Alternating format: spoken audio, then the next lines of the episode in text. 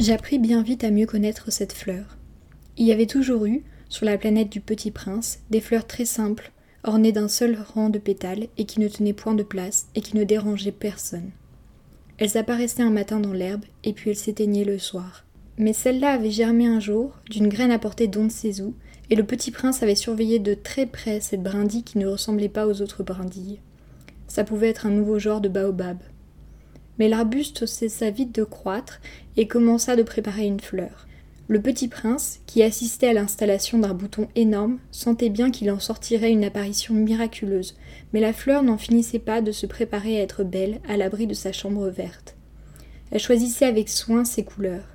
Elle s'habillait lentement, elle ajustait un à un ses pétales. Elle ne voulait pas sortir toute fripée comme les coquelicots. Elle ne voulait apparaître que dans le plein rayonnement de sa beauté. Et, oui, elle était très coquette. Sa toilette mystérieuse avait donc duré des jours et des jours. Et puis voici qu'un matin, justement, à l'heure du lever du soleil, elle s'était montrée. Et elle, qui avait travaillé avec tant de précision, dit en bâillant Ah Je me réveille à peine. Je vous demande pardon. Je suis encore toute décoiffée. Le petit prince, alors, ne put contenir son admiration. Que vous êtes belle N'est-ce pas? répondit doucement la fleur. Et je suis née en même temps que le soleil. Le petit prince devina bien qu'elle n'était pas trop modeste, mais elle était si émouvante. C'est l'heure, je crois, du petit déjeuner, avait-elle bientôt ajouté. Auriez-vous la bonté de penser à moi? Et le petit prince, tout confus, ayant été chercher un arrosoir d'eau fraîche, avait servi la fleur. Ainsi l'avait-elle bien vite tourmentée par sa vanité un peu ombrageuse.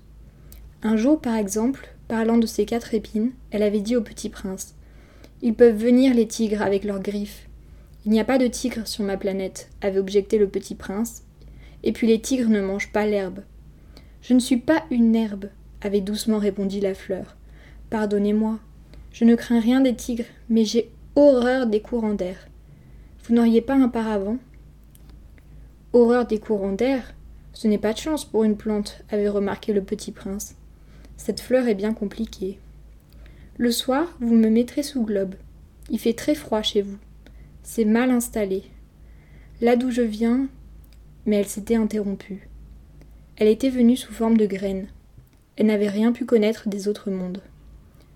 Humiliée de s'être laissée surprendre à préparer un mensonge aussi naïf, elle avait toussé deux ou trois fois pour mettre le petit prince dans son tort. Ce paravent J'allais le chercher, mais vous me parliez. Alors elle avait forcé sa toux pour lui infliger quand même des remords. Ainsi le petit prince, malgré la bonne volonté de son amour, avait vite douté d'elle. Il avait pris au sérieux des mots sans importance et était devenu très malheureux.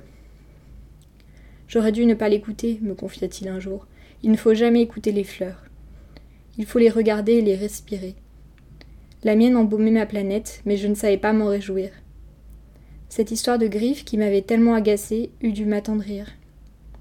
Il me confia encore. Je n'ai alors rien su comprendre. J'aurais dû la juger sur les actes et non sur les mots. Elle m'embaumait et m'éclairait. Je n'aurais jamais dû m'enfuir. J'aurais dû deviner sa tendresse derrière ses pauvres ruses. Les fleurs sont si contradictoires. Mais j'étais trop jeune pour savoir l'aimer. Bonjour, je m'appelle Léna et je viens de lire le chapitre 8 du Petit Prince d'Antoine de Saint-Exupéry. J'ai choisi cet extrait parce que pour être tout à fait honnête, ça fait des années que je dis que je n'aime pas trop le Petit Prince et on me l'a fait redécouvrir récemment. C'était au détour d'une conversation parfaitement ordinaire, il y a eu cette comparaison avec la rose du Petit Prince et ça m'a fait repenser à la relation qui unit les deux personnages et c'est comme ça que je suis revenue à ce chapitre 8 où la rose apparaît. Et je dois l'avouer maintenant, ce chapitre est vraiment très beau, et je ne sais pas si on peut dire que c'est de l'amour qui unit les deux personnages, mais en tout cas leur relation est vraiment particulière et vraiment intéressante. Psst. Un indice sur le texte de la semaine prochaine? Ça pourrait commencer par Il était une fois.